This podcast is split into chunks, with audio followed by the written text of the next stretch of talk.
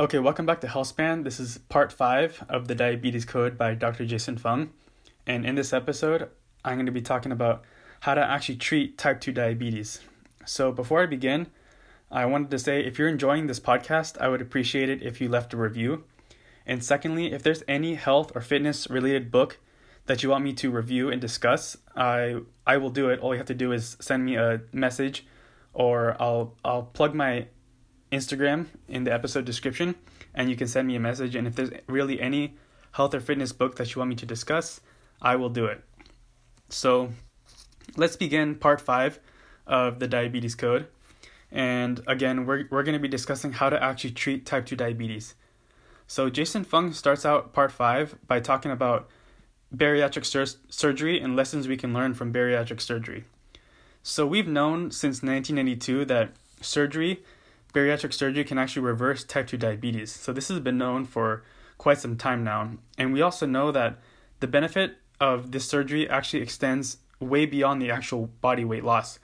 Many of the metabolic abnormalities that happen when when we get when we are so obese, uh, they they begin to no- normalize as well. So, for example, we know that the sky high insulin levels begin to plummet. Our blood glucose also drops as well. So we're seeing a lot of these metabolic benefits of getting this surgery. So, what can we learn from this is that the the problem was not really the this this disease was not chronic and progressive. Uh, we know this is reversible, and the problem was that our treatment didn't really work in the first place, and there may be some reasons why bariatric surgery is benefiting us, and he goes into different hypotheses which were are proven false.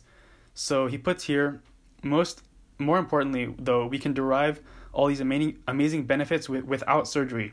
We only need to understand why surgery succeeds where other approaches fail and how we can duplicate its results. So the first hypothesis about why surgery may be working is the foregut hypothesis.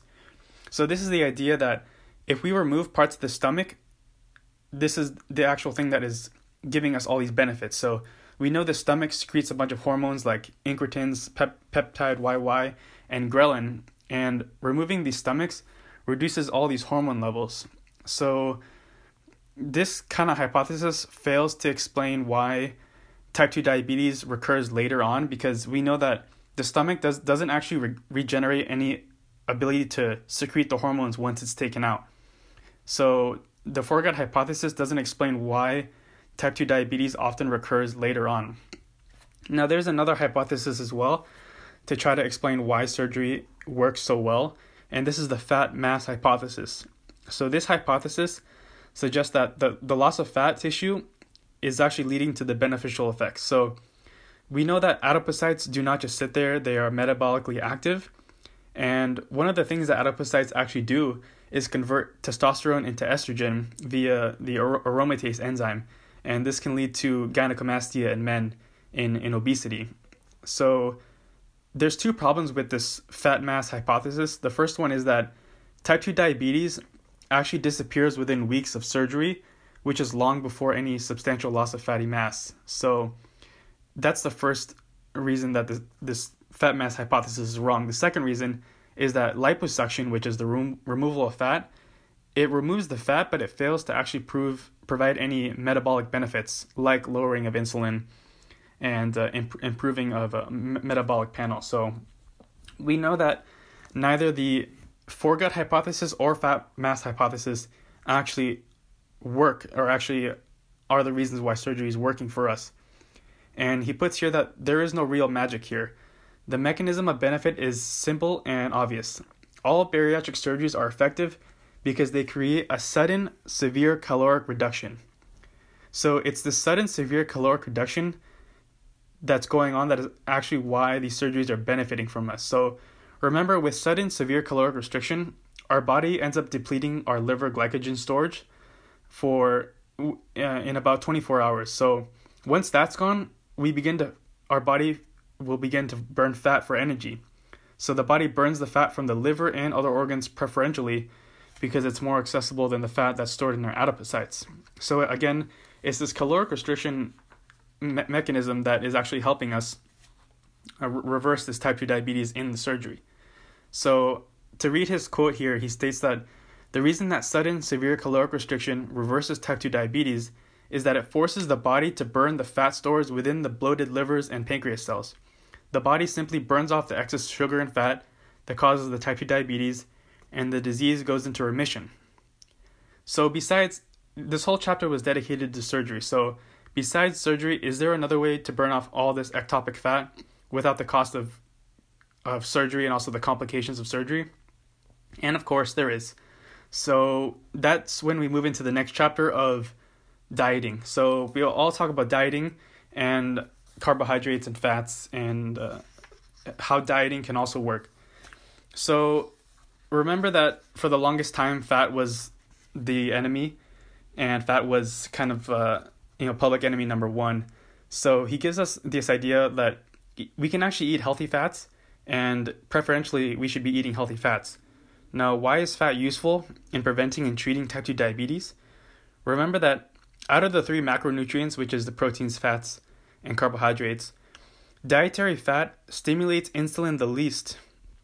And pure fats like butter and olive oil, they stimulate almost no insulin release. So, replacing refined carbs with natural fats is a simple, natural method of reducing insulin. So, it, this wasn't really until the mid 2000s where this nutritional landscape began to begin to change the idea of fat not being bad for us. So again, fat hardly stimulates insulin at all, and we should be preferentially eating that and protein over these carbohydrates. And again, why should we reduce these refined carbohydrates? Well, remember that sugar and refined carbohydrates have a high glycemic load, which raises blood glucose and the risk of type 2 diabetes. So, this also in turn significantly increases the risk of heart disease. So, if you if we look at a study that was done in 2013, there was a comprehensive study and there were specifically four main diets that were very superior when it when it came to re- reducing type 2 diabetes and Im- improving uh, insulin sensitivity. So, this is the low carbohydrate diet, low glycemic index diet, Mediterranean diet, and high protein diet. So if you look at these four diets, they all share a common trait. They all reduce dietary carbohydrates to a varying degree, and lower lower carbohydrate diets have proven more effective at reducing body weight, waist size, and blood glucose. Now, when we talk about carbohydrates, we need to make a distinction between refined and unrefined carbohydrates. So, not all carbohydrates are complete are treated equally. Uh, we know that unrefined carbohydrates like potatoes and fruits and vegetables are way better than us than the refined carbohydrates like flour and uh, sugars. And the reason is that refined carbohydrates increase blood glucose higher and faster than unrefined ones. So again, we, we need to make this distinction. And if you listen to Mark Hyman, you know he, he makes one one kind of cynical uh, point, cynical joke where he's stating that carbohydrates are actually the best foods for us and he's saying that really because vegetables and other uh, uh, other other plants are are full of carbohydrates, but the good kind, not these not these uh, refined carbohydrates. So let's again make that distinction between refined and unrefined carbohydrates. And he uses this example. Jason Fung uses this example of the native diet of Kitava, which is a small island off of New Guinea. Their diet consists of 69% carbohydrates but most of these carbohydrates are from sweet potatoes, cassava, yam, coconut, and fruits. But their average insulin level is very low. So this kind of goes to show that you can eat your carbohydrates if you get them from the right sources. And again, we should prefer- preferentially be having fat and proteins over these over these carbohydrates. So we're gonna move forward and give three rules for reversing type two diabetes. So I'm not going to spend too much time here because a lot of this stuff he puts here in these three rules he stated before. For example, rule number one avoid fructose. This is obvious. We know that fructose can only be metabolized by the liver, and it, it also increases our de novo lipogenesis by fivefold. So, avoid fructose. This is obvious. The second point is also obvious reduce refined carbohydrates and enjoy natural fats. Um, for the reasons I just gave about carbohydrates increasing the glycemic load more than all other foods.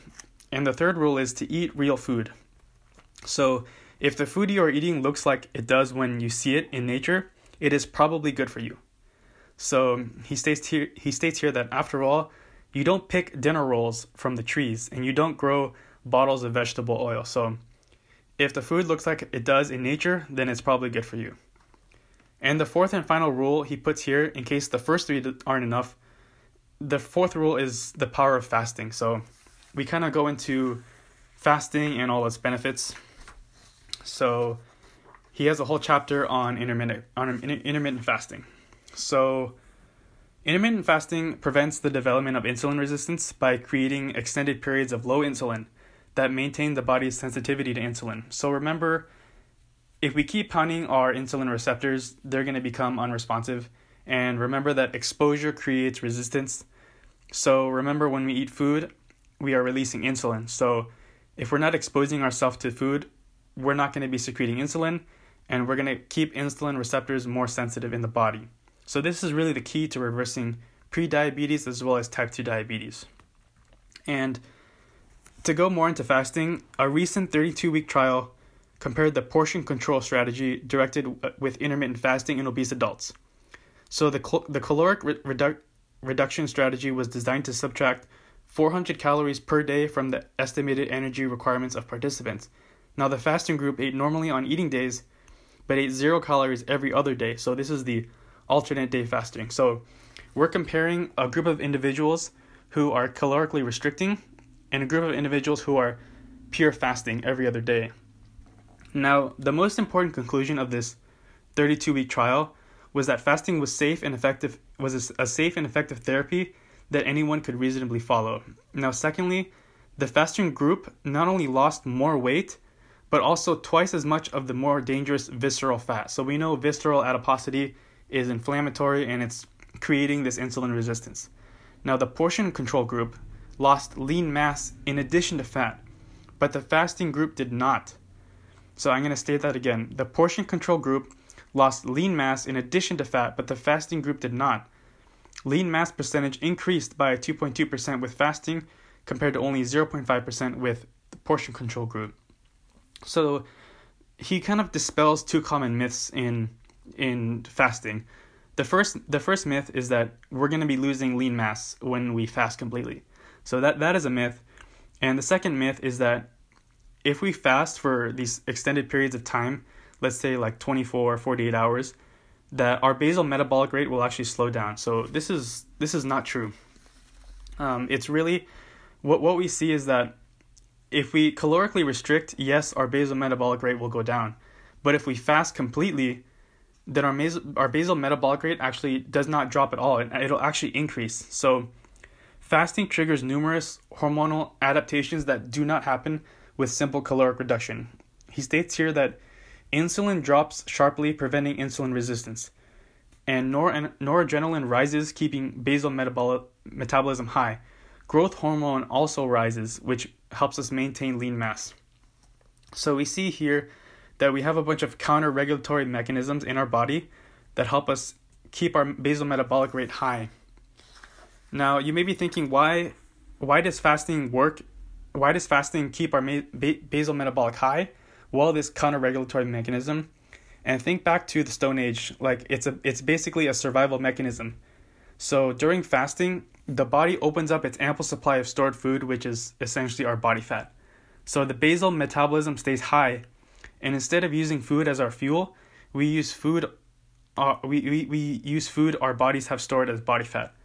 So after all, that's really why we have stored fat in the first place as a storage for energy.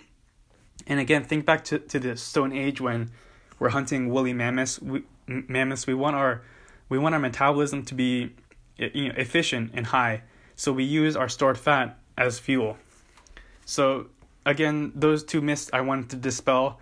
You're not lo- losing a lot of lean mass because of the growth hormone, and you're not uh, you're not decreasing your basal metabolic rate because well we st- we're still using our stored fat and we're also secreting cortisol as well as uh, nor- noradrenaline to keep our basal metabolic rate high.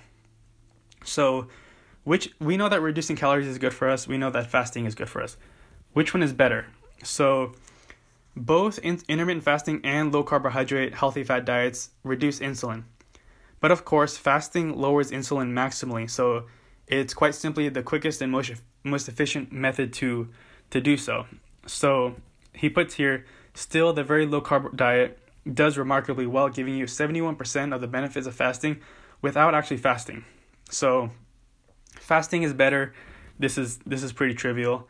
N- nothing beats fasting for bringing down insulin, but we also know that you can incorporate a low carbohydrate diet if you don't want to do these fast. Um, and you can even do both. You can fast as well as do low carbohydrate diet for maximal maximal benefit. So, moving forward, we talk about the fasting, ty- the different fasting for type two diabetes. So, for example, like how fasting and medications work, the different types of the different types of fast and the best one to do, and also what to expect. So, there's a lot of different fasting regimens out there. One of them I mentioned already, the alternate day fasting, where you feast one day and then the next day you're fasting. There's also the uh, Dr. Valter Longo's fasting mimicking diet as well, and there's also these 16-8 fasts, which is common, and then these these longer fasts, which also have proven benefits. So really, he states here that you want to do the one that works for you. So you may be feeling uh, a little fatigue and some muscle cramps, maybe some irritability from this toxic dumping of uh, uh, this this dumping of toxins in our body when we begin to fast. So, really, these headaches and these muscle cramps are side effects of the body dumping its sugar, you know, toxic sugar load. So, uh, this is you know this is common when we fast, but you end up getting used to it after a while. And another thing to expect is something called the dawn phenomenon. So, I wanted to talk about this a little bit. So, the dawn phenomenon is the idea that after a period of fasting, and especially in the morning, some people actually have high blood glucose. So, this is what is known as the dawn phenomenon, and it was first described about 30 years ago. And remember that before you wake up, remember that we run on a circadian rhythm. I did a whole podcast on the circadian code by Dr. Sachin Panda, and we know that our body runs on a circadian rhythm. So, a few hours before we're going to wake up, we know that our body ends up secreting high amounts of adrenaline, growth hormone, glucagon, and cortisol to prepare us for the upcoming day. So, to actually wake us up in the morning, we have this spike of cortisol and spike of growth hormone and adrenaline to help us prepare for the day. And uh, this this is this is why our blood glucose is actually high because all these factors I just listed the glucagon, the epinephrine, the cortisol these are all positive regulators for gluconeogenesis, which is the breakdown of and you're using um, non-carbohydrate sources to make glucose in the morning. So I just wanted to point out this dawn phenomenon. It's not bad for us. It's just showing us that we're moving the sugar from storage in our liver to where we can see it in our blood, and it's really a normal occurrence. So this is nothing you should be worrying about if you're checking your if you're checking your sugar in the morning. So that is the dawn phenomenon. And finally, he ends off this section with uh, uh, a, a brief note stating uh, reversing and preventing type 2 diabetes naturally, a brave new world. So, obesity, fat, fatty liver, metabolic syndrome, and type 2 diabetes are essentially the 21st, cent- the 21st century equivalents of the bu- bubonic plague that killed an estimated 50 million people in Asia, Europe, Africa, during the 14th century. So this uh, these metabolic problems, fatty liver, obesity, this is the the modern day uh, bu- bubonic plague. And essentially it's time for us to stop pretending that type 2 diabetes is this chronic and progressive disease and it's also time to stop treating it this way. So we know that we can treat type 2 diabetes and it is reversible by these mechanisms I just missed I just listed the the surgery which we don't have to get also the fasting and very low carbohydrate diets. And what do all these cures have in common? Well, they lower insulin. So we know that insulin is kind of this culprit, and if we can lower insulin, we can lower our blood glucose. And we know this insulin, um, uh, once we begin to lower it, they become more sensitive and we begin to lose fat. So um, th- this is what's going on here. This is the cure what is not the cure? Insulin, not the cure. Drugs, not the cure. Low fat diets, not the cure. So, that's his that's his statement here, and this is really the end of the diabetes code. And overall, I absolutely love this book, and I love Jason Fung as well. I think he's one of the few doctors out there who actually understands it, and he knows that so so like today, so many people are treating the symptoms and not the cause. So we're treating the high hyperglycemia, which is a symptom of diabetes, not the actual cause. And uh, again, I highly recommend this book. He's again one of the few doctors that actually understands it. This book is a very easy read. It's a little over 200 pages, and it was laid out very nicely. It had good explanations, good analogies, and a, a, a quick word about insulin. He kind of pegs insulin as this root of all evil, but remember that, and and, and right, right rightfully so. Like we know insulin, as mentioned before in the previous podcast, that it can lead to obesity, it can lead to insulin resistance, it can lead to atherosclerosis, which essentially is you know all cause mortality. Uh, but we can't live without insulin. So although it may be, uh, you know, although it may be beneficial for us to have lower insulin, uh, we can't live without it. So uh, just remember that point, and um, that's the end of the book, really. Uh, it has over 400 cited pa- uh, papers, this book does. And uh, if you want to learn more about Jason Fung, you can watch videos of him on YouTube. And that's the end for the diabetic the diabetes code by Dr. Jason Fung. Again, if there's another book that you want me to review, uh, send me a DM and I'll definitely review it.